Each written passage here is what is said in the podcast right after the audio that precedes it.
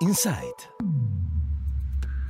Welcome to the podcast of SDA Bocconi Insight, the content and managerial culture of SDA Bocconi School of Management. I'm Silvia Cinque, lecturer in leadership organizations and human resource management and delegate for diversity, equity, and inclusion. I'm a social scientist I focus on the study of organizations and management, although I don't study everything in this field, of course, but only specific aspects of organizations and management, such as the ones that pertain to identity, power, resistance, vocation, gender, and I also have a strong interest in the creative and cultural industries. And today I'd like to speak about humor in the workplace, particular about humor in relation to gender. I've started being interested in this relationship um, back in the spring of 2021, when I started an empirical study in the field of stand up comedy with two colleagues of mine, Eline Jammers, based at Hasselt University in the Netherlands, and Dide Van Eck, who's based at KU Leuven in Belgium. And the aim of the study was to understand how women stand up comedians legitimize themselves as professionals,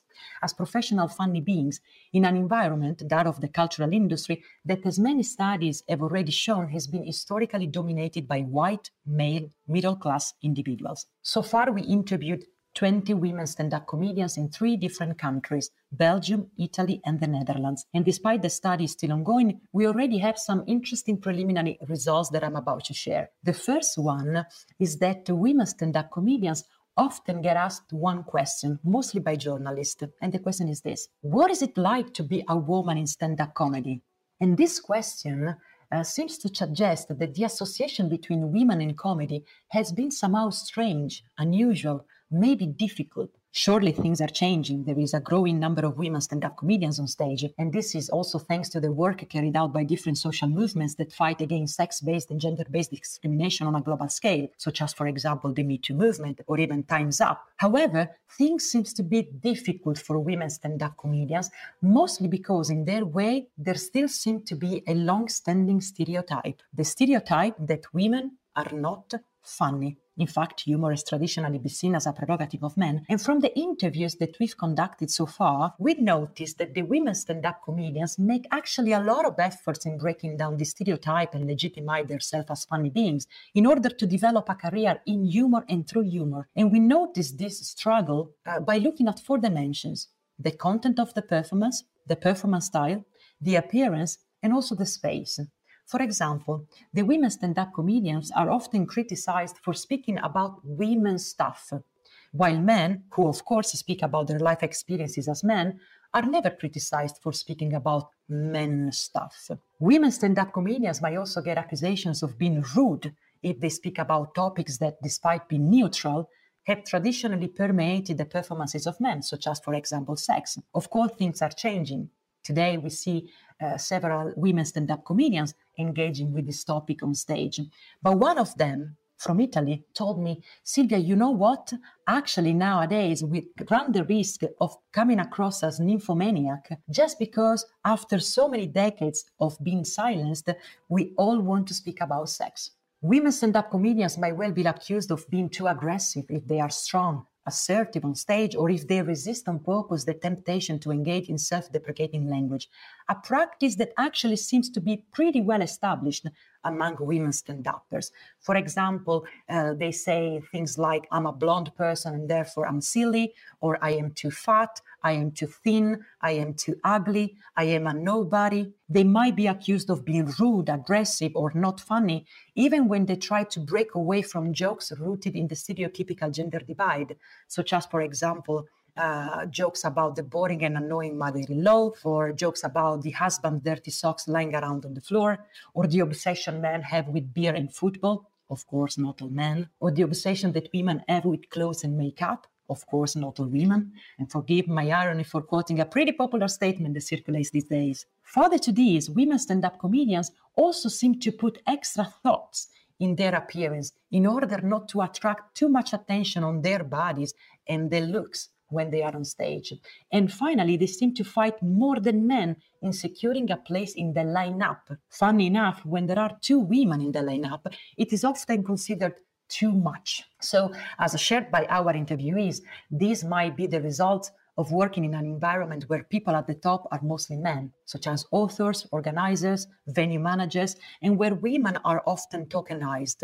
That is to say, their presence on stage is wanted to symbolically show that there is no gender based discrimination. Of course, what I'm sharing now might not be surprising to many of you, since we live in a patriarchal culture gender based and sex based inequality is, in fact, a fact. But what is interesting about our study is that the examination of those dimensions content, style, appearance, and space indicate the extent to which humor of women stand up comedians is gendered, and how the process of gendering humor make them pay costs that men comedians do not pay emotional, psychological, but also physical and material costs. Now, it goes without saying that if funny women are ostracized in stand up comedy, and therefore if gendered humor is an issue in stand up comedy, an organizational setting where humor is the very base of work, eh, gendered humor might create issues also in other organizational settings beyond the cultural industry, especially those settings traditionally dominated by men. I mean, humor is something neutral hasn't got any gender. Humor is generally understood as a universal behavior that exists in all cultures, that has to do with a set of expressions that are valued by others as funny and bring others to experience fun, amusement. And since humor is part of the human life experience, of course, it has been examined uh, also in the context of organizations, uh, in the context of management. In fact, several inquiries have already found out that humor can be actually either a functional work behavior or a disruptive work behavior. To say that humor is a functional work behavior, it means that humor is something that helps work, that brings benefits to work, such as, for example, reduced stress or improved social interactions or increased positive affect and motivation. Different scholars, such as, for example, Avolio and colleagues, have demonstrated several times that humorous leaders or humorous managers are seen as increasing the employee's creativity, for example, as well as job satisfaction, uh, job commitment. On the other hand, however, humor might also be seen as a disruptive work behavior. In a study published in 2017, Bitterly and colleagues found out that unsuccessful humor attempts can reduce status at work, where status is understood as the level of respect and esteem that an individual possesses in a group. And this is interesting uh, what I'm about to say, and also very important. Humor breaks the norms, and breaking the norms inside an organization might be seen as an abnormal behavior that somehow indicates the employee's deviance, that someone is deviating from the norm.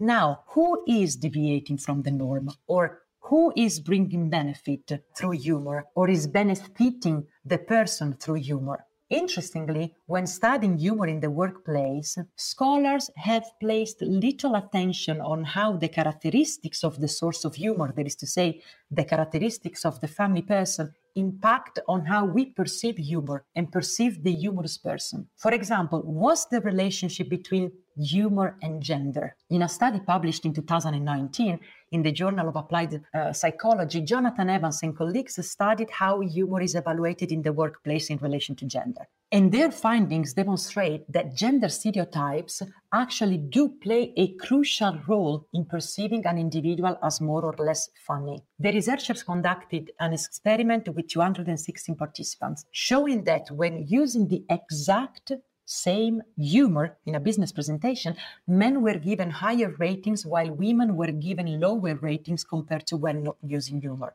That is to say, humorous men were ascribed higher status compared to non humorous men. But humorous women were ascribed lower status compared with non humorous women. So, at least in situations of first impression and initial reaction, such as, for example, a job interview or the first meeting with a client, the benefits attributed to humor that I anticipated earlier apply only to men, half of the population. In short, according to these authors, men generally benefit from using humor at work while women are generally penalized.